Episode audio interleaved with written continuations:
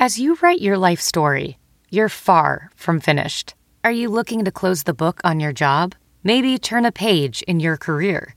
Be continued at the Georgetown University School of Continuing Studies. Our professional master's degrees and certificates are designed to meet you where you are and take you where you want to go. At Georgetown SCS, the learning never stops, and neither do you. Write your next chapter. Be continued at scs.georgetown.edu slash podcast. Hey, it's Kaley Cuoco for Priceline. Ready to go to your happy place for a happy price? Well, why didn't you say so? Just download the Priceline app right now and save up to 60% on hotels. So, whether it's Cousin Kevin's Kazoo concert in Kansas City, go Kevin, or Becky's Bachelorette Bash in Bermuda, you never have to miss a trip ever again. So, download the Priceline app today. Your savings are waiting. Go to your happy place for a happy price. Go to your happy price, Priceline. Swing and a miss, struck him out. So Sipp has faced four hitters. He's retired all of them. And it is seventh inning stretch time here in Houston. 7-3 Athletics. Well, hello again and welcome inside our NBC Sports Washington podcast studios. It's another edition of the Racing Presidents podcast. Bob Trossett alongside Chase Hughes and Todd Dybas. We're ready to get our to our second episode this week and well, there's plenty plenty coming. Just 15 days out from Nationals opening day. Well, they'll take on the New York Mets. It's a 105 first pitch inside Nats Park. And boy, that mild weather's coming along, fellas. I think it's getting Finally. up to 60 degrees today. You can feel it in the air. The other day, it was supposed to get up to 60, and I looked at my phone, it was like 48. So uh, it, it hasn't come quick enough. So the very curmudgeonly response to you touting the weather and mentioning opening day in the same sentences never do that because that assures that it's going to be rainy and well, it's always cold on opening day. On opening day, especially now yeah. that it's in March. Yeah, we don't need to give it any more help. Yeah, March 28th is going to be cold enough on its own. But says know, the guy who's going to go, He's going back down to spring training in a few days. Yeah, that's on. true. He's going to be in Florida. That, w- that would be fantastic, and then I will wear it when we come back up here, like everybody else. Um, you got a de- you got decent day. color going on over there too. You, nobody can see you, but I know. Well, I go. I, I have like three shades. I have Irish pale, extremely burned, and then settled off. It's kind of how the sun influences. I can't get a tan, so uh, you're not alone. Well, let's get into our first topic, and that is the Tony Sipp signing. Nationals bring in the reliever to help out the middle of the rotation. Todd, I know you you jumped on this before we talked, before we started recording here today, and you said first thing you said is, why now? I mean, we're two weeks out. Well, so why now? Yeah, uh, well, they needed to do something now. It's just kind of they backed themselves into the space that they needed to do something now because they decided instead of simply non tendering Sammy Solis in the offseason and, and, and paying Tony Sipp then, they gave Solis a contract. Then they brought him to spring training. He appeared in four games, and then they sent him out. And now they were short a left handed arm in the bullpen. So, um, so here's Tony Sipp on a on a one year deal. Cup. Yeah, pending a physical. He was really effective against left-handers last year. He had a good year all, all around last year for Houston. The previous two years, he wasn't very good. Um, and I wouldn't even label him quite a lefty specialist. He, he's more effective against lefties, but he doesn't have dynamic splits. So he, he can face more than a single left handed batter. He can probably give you an inning, though he was used very lightly last year by Houston. He just pitched 38 and change uh, innings during the season for them. Yeah, I think this worked out pretty well for the Nationals to get Tony Sipp, who might be had at a cheaper price because of the the way the market is played out for everyone. And you see Craig Kimbrel and some relievers are still out there. And how about the idea that Tony Sipp got a job before Craig yeah, Kimbrel? right, right. He's 35 uh, right. and had a, a good year last year. His best ERA. I know that's not the best stat for um, relievers, but strikeouts uh, were pretty good, walks were pretty good. And one stat that stands out to me, he's pitched at least 40 games the last five seasons in Houston. So even though he's 35, he's pretty durable. Um, mentioned the the success against lefties, uh, 191 batting average against last year, 263 on base percentage against. So I don't know if he's going to be a lefty specialist for the Nationals, but he sure is going to help when you're going up against Bryce Harper, uh, Robinson Cano, and Freddie Freeman.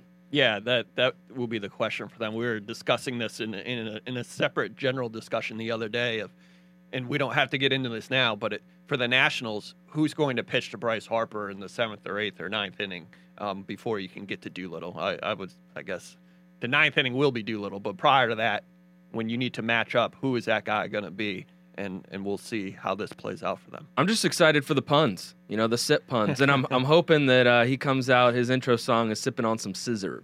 Oh my! That's my- oh, that's my Oh hope. goodness gracious! well, listen, he he joins the team after a five year stint with the Astros. He comes in as as a left hander. I believe that's one of two lefties uh, in the rotation, right? With with Doolittle In the and bullpen, other than right, other than right in the bullpen. yep. ex- Yeah, that's right. And so, Todd, I ask you, given that we're 15 days out now from opening day, what are some of the challenges that you face joining a club that you know that late in the game? Well, the upshot for them is, as Chase mentioned, Tony Sipp is 35 years old, and this is far, far, far from his first rodeo. um, the downside for them is he's he's switching leagues um, and coming back to the NL. He hasn't been in the NL since Isn't he was that with Arizona. doesn't that usually 13. favor the pitcher?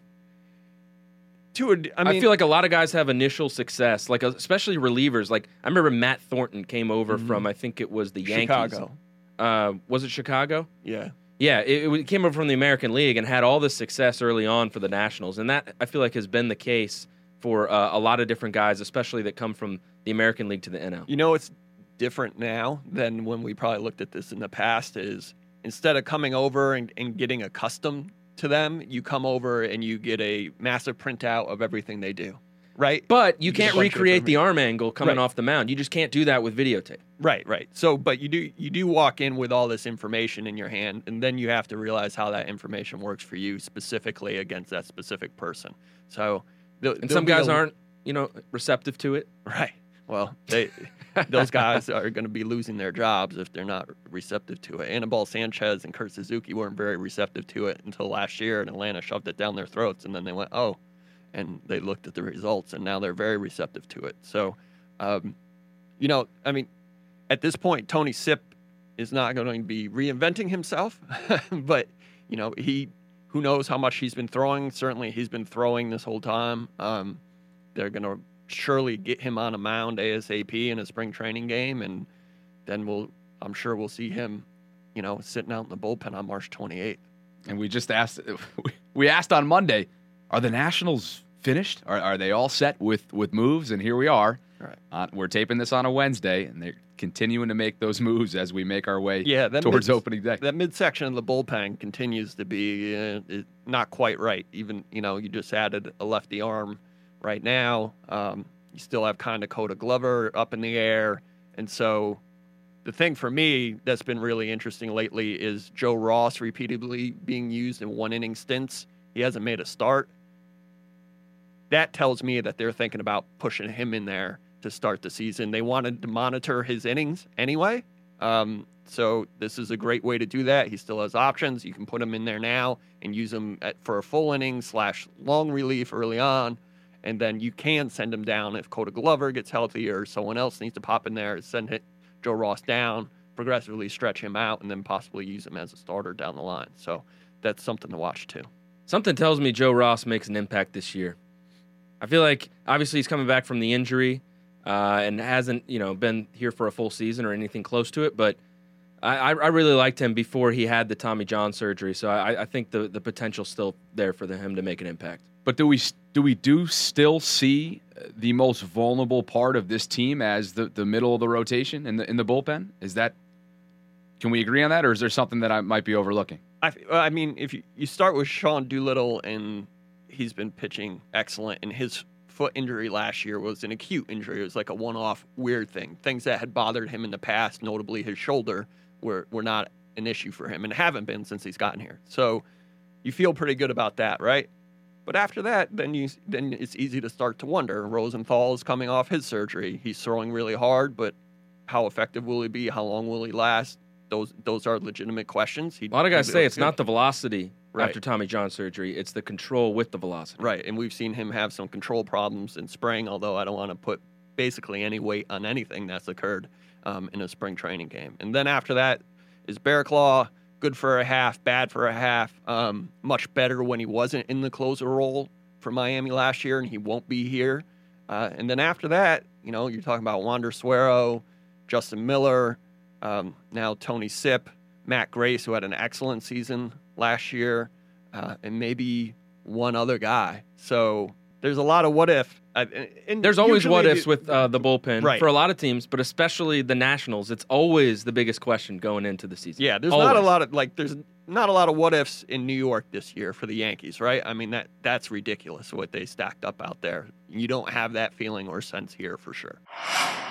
All right, let's uh, transition into our next topic. That is uh, last. It has to do with last night's spring training game against the Astros. Where how about one 21 year old Carter Kieboom took two out of the park off of Justin Verlander. He, you know, he, he was talking post game. He's like, I would have been, I would have been lying if I told you that I didn't know who I was facing. but he'd never, he'd never met him, so he'd only seen him on TV. I, that, that's just this crazy, this day and age thing. Like, you obviously know him as a 21 year old, but you've never met him, and then you take him deep twice. Todd, where does this kid potentially fit in the Nationals lineup in 2019? Yeah, it was funny to hear afterward Carter Kieboom say, "I knew absolutely who was on the mound," and Verlander was asked. He's like, "I had no idea who that guy is." Um, He's so- 15, 15 years difference. Yeah, by you wouldn't expect that, Right, right? right. I mean, so I'm I'm just throwing him fastballs, and you know he apparently can hit the fastball. Is I'm paraphrasing Verlander, but that it was Key- actually Kieboom accurate. was probably watching him on TV when he was like seven or eight years old. right. insane. Yeah, absolutely. So, um, I mean, this doesn't change anything with Brian Dozier here. Uh, Kieboom, I would assume, will start in Fresno. Uh, they'll continue to try to get him better at second base, where he hasn't been great. Um, he also, you know, didn't play a, a really good shortstop last year either in the minor leagues. So he has some progress to make in the field for sure. Uh, he's an interesting guy. He, when you talk to him, he's really got his act together and has this kind of top prospect vibe about him that you know I know what's going on. I know I'm talented. I know how to deal with the media. Um, I know how to operate in the clubhouse. He showed up super early at spring training and then was really quiet and went out and did his work early on too. So those are things. If you're Ryan Zimmerman and Max Scherzer, this is how you want that guy to operate at this stage of his career. Um, and and Mike Rizzo and anyone else in the organization. So we've seen a lot of positive things from Carter Kieboom in spring, and we'll see him in the minor leagues to start the season.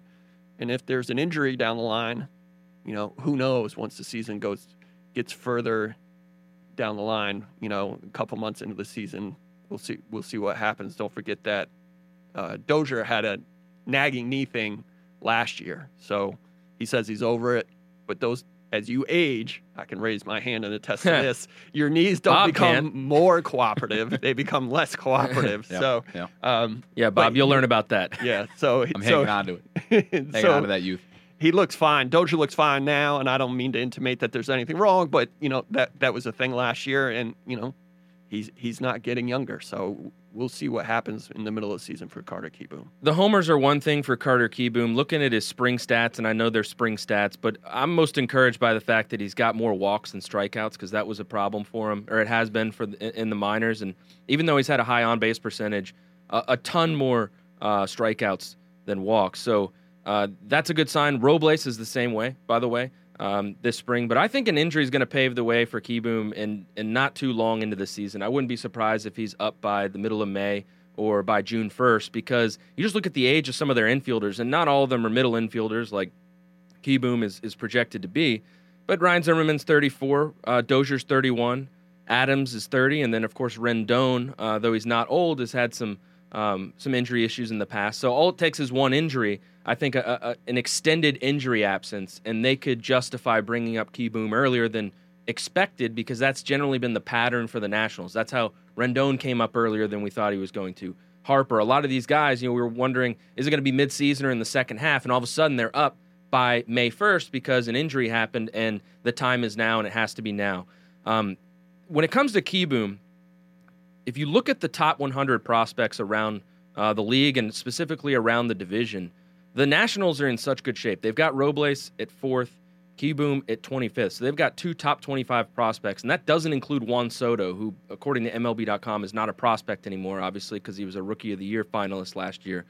But they're in really good shape if you compare them to the rest of the division. The Braves, on the other hand, I think have eight top 100 prospects, so they're far out and away uh, ahead of everyone. Along with a bunch of young guys on their actual team. Too. Right. They are absolutely loaded, but that's how you sustain success in this league by developing your own guys or trading those guys before they reach the majors for other players. And what stands out to me about that, if you look around the NL East, is the Philadelphia Phillies don't have a single top 50 prospect. They have two in the top 100, number 59 and number 77. Remember all that talk about Scott Boras and Bryce Harper wanting to know about the talent in teams' farm systems before they decide where to sign. They want to see the future of these organizations. The Phillies aren't in good shape in that regard. So I, I think that's something worth pointing out that the Nationals, uh, even though to me they're the favorite to win this division, they're still in, in a really good spot in terms of the future. And so are the Braves, the Marlins, the Mets, and the Phillies, on the other hand, not so much currently right now we're taping this on a wednesday again. It's, it's 1.30 right now. 105 first pitch was was braves uh, braves nationals so. Trea Turner just homered. there you go. There you go. Live uh, from our live Off broadcast Gausman? studios here. Yeah. there it is right there. Yep. Two to one nats up in the not that this matters but you know bottom of the first Nats- Live Nats spring up training game updates. we got a little play-by-play going right now. So Yeah. all right well, we got to continue to talk about it because I think everybody's interested in it, and that is Bryce Harper. He sat down with ESPN, the magazine, his first extensive interview since signing with the Phillies, and I wanted to read some quotes because I think it might trigger my guys here across the way. So, Bryce sat down. Here's a quote that sort of popped off. During the seven years I spent in D.C., all everybody talked about was me going somewhere else, he told the magazine. From the day I signed, it was he's going to the Yankees. He's going to the Dodgers. He's going to the Cubs. I didn't want to hear that. I was in that city and I wanted to be in that city.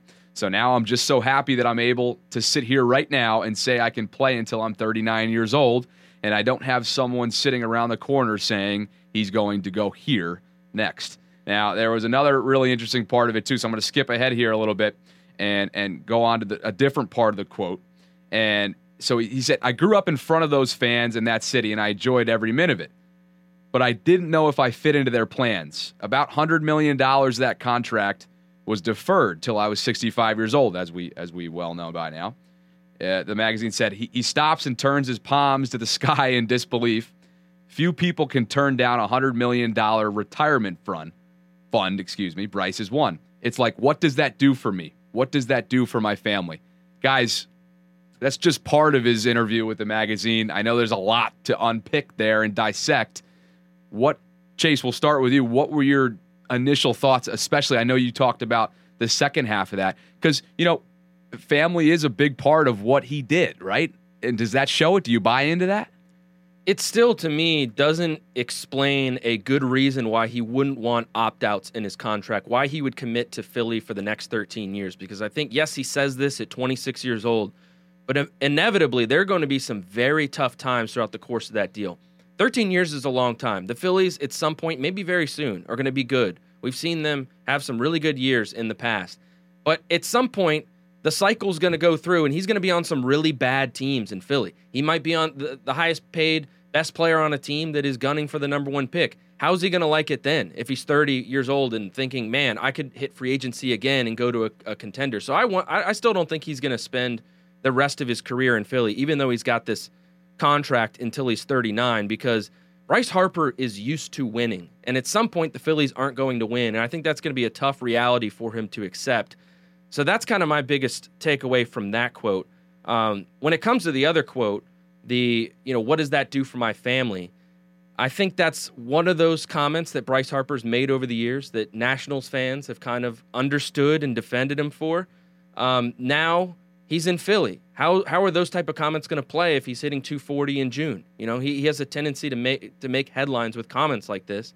And how do Nationals fans, how are they going to view those comments now that he's not on their team? Are they going to join the group of people that criticizes him for saying something like that that let's be honest is pretty tone deaf? 100 million, what's that going to do for my family? Who cares if it's deferred? You can't say that. That shows that you were incredibly out of touch when it comes to money and real people and their financial situations. No matter if it is deferred and in the context of baseball, it's ridiculous that they would defer money until he's 65 years old you can still pull that quote, put it in a quote graphic on social media and say 100 million, what does that do for my family?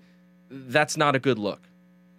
The thing that I'm not surprised at was him saying he was tired of being asked about what's going to happen in the future. I just didn't realize how tired he was of it. Like every spring training started when he showed up. The first group session was about his free agency. Inevitably, someone brought that up. Typically, someone from New York brought that up, and he was completely fatigued by the whole thing. Um, by by the end, in particular at the start of last spring training, when he threatened to walk out of the press conference if he was asked about where he was going next.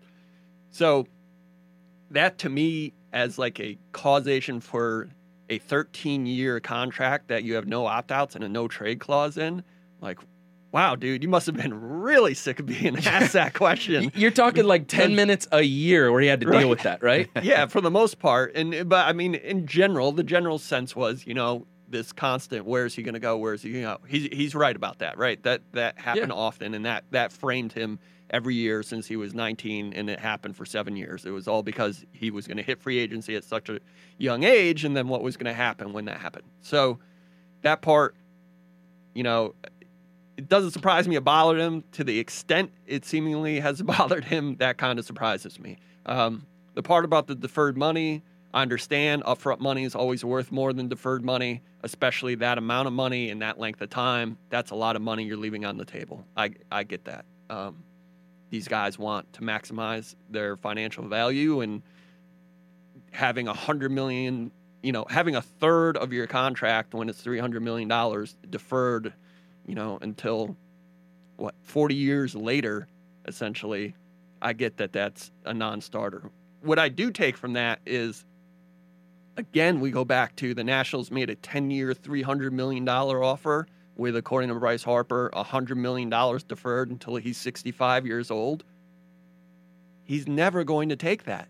So they knew he was never going to take that in total years, in total value, in the amount deferred. There was a 0.0% chance he was going to accept that. And there's no way the Nationals didn't know we're, this is what we're offering, and we know you're not going to accept it. They would have been shocked if he took it. it, it Yes. You're saying it, it could be seen as kind of an empty gesture.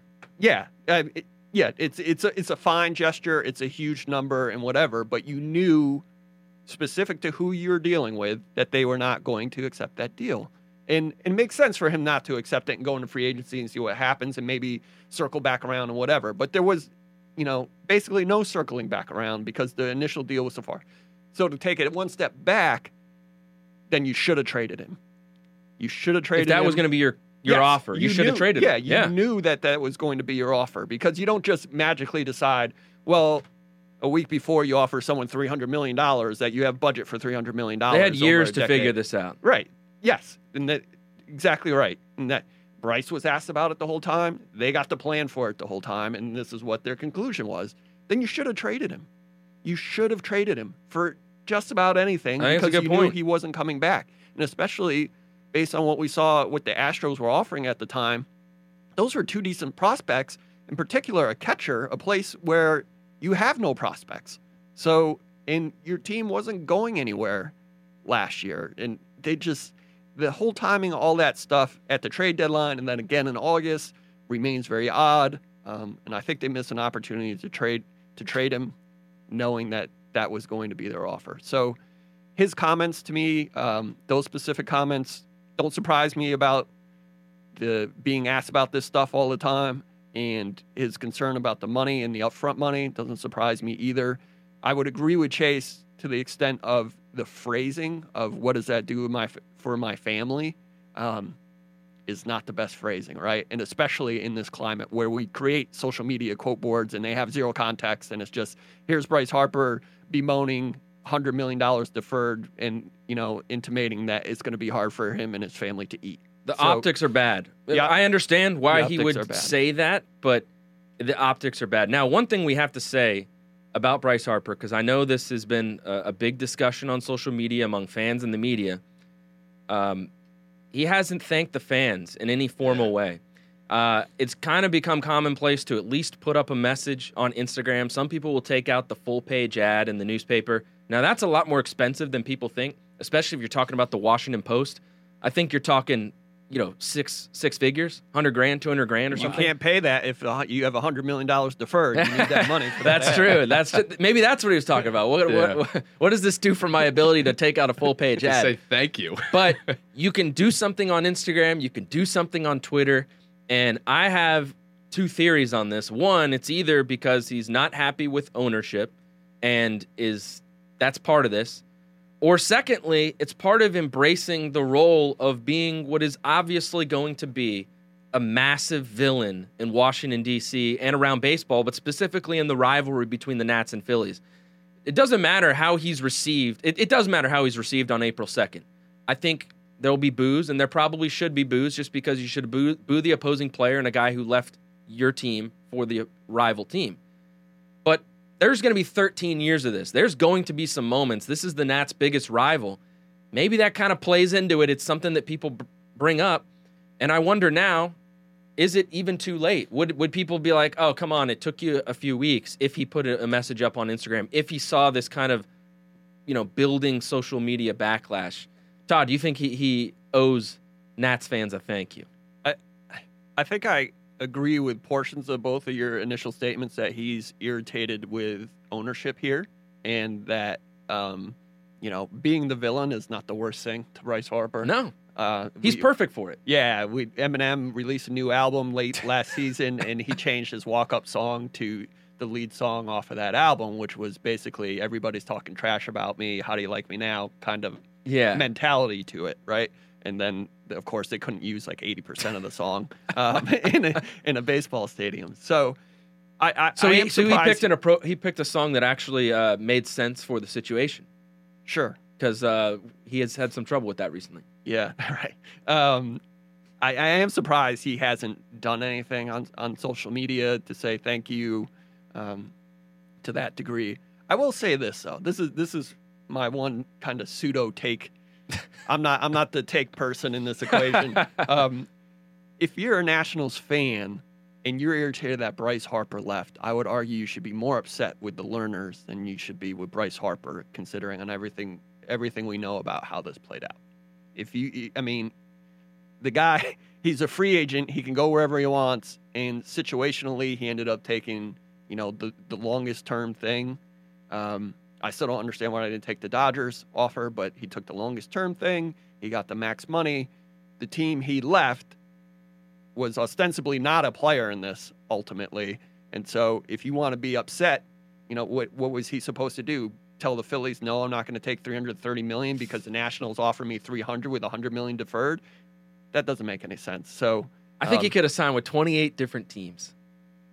Maybe not the Mets, 27, Oh, and, and not be and irritated. not the yeah, not the Phillies. I think that it's just it's really tough for Nationals fans. I mean, I, I I get that they're irritated with the location, but um,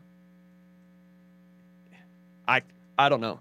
As a as a free market pro laborer person, uh, you know, you go what in the what is the best situation for you. Um, no one has the emotional investment of where we work, right, Chase? They don't care. They're not going to be upset that you left this place for a newspaper, you know, or this Yeah. newspaper for a different place, a rival newspaper. Um, but for him, the yes, the the ultimate location was was the worst possible location. I agree with that. But he ended up in the worst possible location because where he came from was not active in retaining him. So there there's plenty of blame to go around when it comes to that topic. Chase, just to dissect your initial comment for one further thing here. Do, do we think that this is a calculated decision by Bryce not to have said thanks right now, or uh, I mean, it has to. be- I mean, to he's right? uh, he's good at social media. I mean, I would say he's good. A lot of people would say he's. I think he's not good, very too. good at social media. he But he bought some kid uh, ice cream in Philly uh, last night. yeah, he's so- yeah. or, he- no, that would have been in.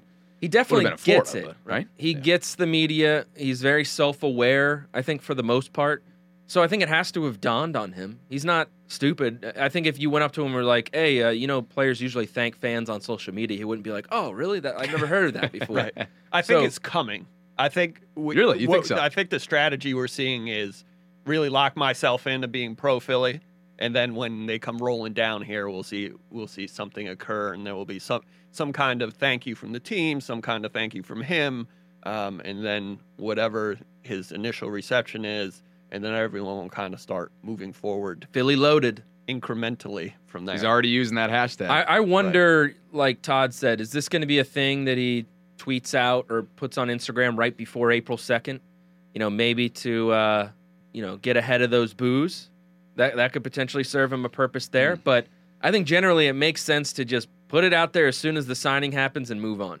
Yeah, and I would also say that if if you had a slip up where you said you wanted to bring a title back to where you just came from, Yeah, did that count? that that's probably not the best time to also go around thanking that organization. We want to bring a title back to DC. I want to be on Broad Street. Did that count as Let the that- ode to let- Washington? Let that lay a little bit and then uh, circle back. One other note, real quick, on this article, or two two other thoughts. One is uh, they never met with Magic Johnson. I, did you see those comments? I thought I thought I his did, wife had a pretty funny line. She was like, "Yeah, apparently we met with Magic Johnson. I would love to meet Magic Johnson.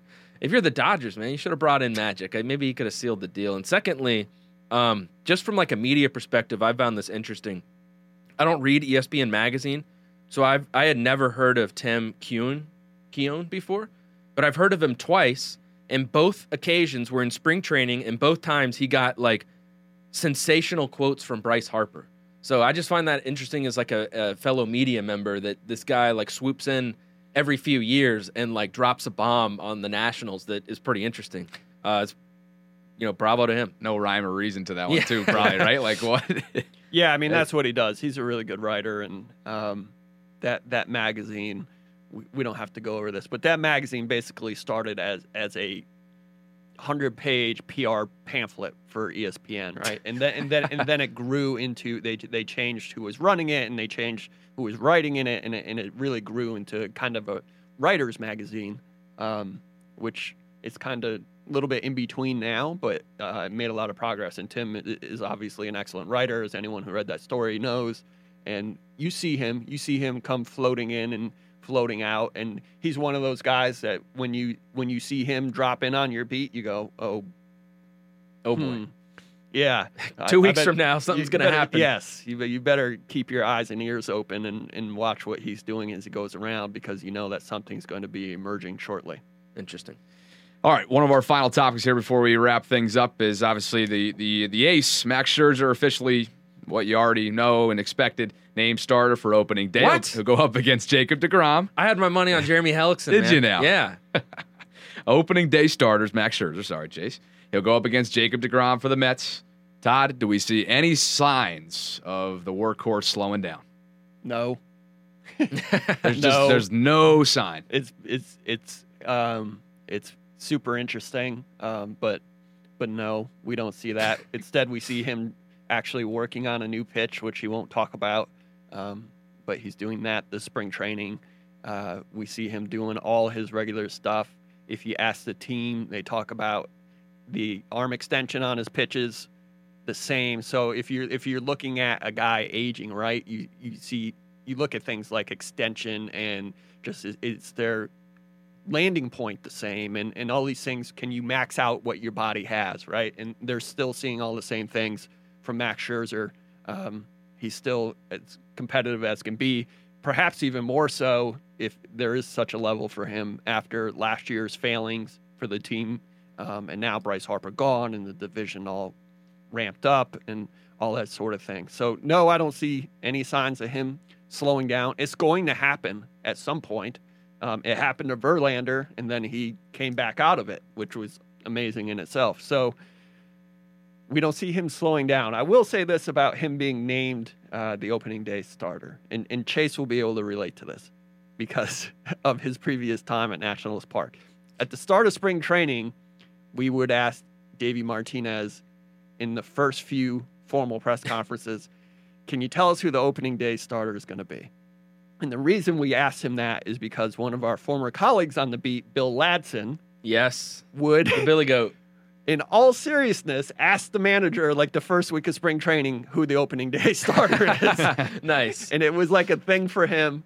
Um, and, and Davey doesn't really know Bill, um, but you know, it was kind of an, an inside joke for us reporters to be asking Davey about, it, especially in this situation, knowing full well um, there was never a doubt of who it was going to be. Yeah, uh, Max Scherzer. Obviously no surprise there. I was just joking. I got some notes on uh, opening day starters in Nats history. He's now tied with Strasburg for the most opening day starts for the Nats with four. The franchise record is eight. Eight straight were started by Steve Rogers of the Montreal Expos, and the DC baseball record is 14, held by Walter Johnson, spread out from 1910 to 1926. He had 10 in a row from 1912 to 1921. And he probably pitched all nine innings in all 10. Yes. Amazing. And uh, only twice in MLB history have pitchers who finished 1 2 in Cy Young votes the previous year then faced off on opening day the next season. And we'll see that with Max Scherzer and Jacob DeGrom. And it's not the only time that will happen this year because Blake Snell and Justin Verlander are going up against each other. So, some pretty interesting stuff there. Yeah, that that I mean that's a that's a killer opener, especially with who the Mets brought in and Bryce Harper not here, and then those two guys starting the game. That's um, that's going to be a good day. Max doubt. Scherzer will be fired up. Oh man, I can promise you that. those those fist bumps are coming back. Oh, He'll be stomping off the mound. stopping. It's exactly. he runs. He runs too, right? Does he run? Uh, he's Is he a runner? he he will tell you he's probably the fastest guy on the team, right? No, I mean, is he a runner off the ma- after the after the one two three? Like, let's say he goes one two three. Is he a runner or is, No, it no, a brisk? He's a No, stomper. brisk a- He's a yeah. stomp, he's a stomper and snarler. Stomper. Yeah. Oh man. And Well, there might be some spit that the HD cameras catch just flying out of his mouth. Well, well, well. 15 days until we get to see that. DeGrom versus Scherzer as we get things started in 2019. March 28th, 105, first pitch. Couple notes here before we sign off. Redskins Talk continues its free agency specials here on Thursday and Friday from 12 to 1 o'clock Eastern on NBC Sports Washington. And then, of course, tomorrow night, Thursday, Caps and Flyers, 7 o'clock on NBC Sports Washington. Be sure to keep it locked. And of course, another one down, fellas. Always good to be with you. We're going to be back on Friday, and we'll have that episode out for you in the afternoon as we creep on closer. Here we go for Chase Hughes, Todd Dybas. I'm Bob Trossett signing off from our NBC Sports Washington podcast studios. Thanks for listening to the Racing Presidents podcast. Lauren Shehadi, it's a pleasure to finally have you here in West Palm oh Beach. Oh, my goodness, sir. Nice to meet you. It's a pleasure to meet you. Please have a seat. I, want to uh, uh, discuss a few things with you and uh, and see. Uh, uh, it's just so, it's just so nice to have somebody from the area that uh, you know on the on the major networks that uh, that seems to care so much about the area and so baseball. Yes, being a, a DC native for all these years, we think it's very very important for you to uh, be a Washington national for life. There's only one thing left, Lauren. What, what, what, what number are you going to wear? 34 available? It happens to be available.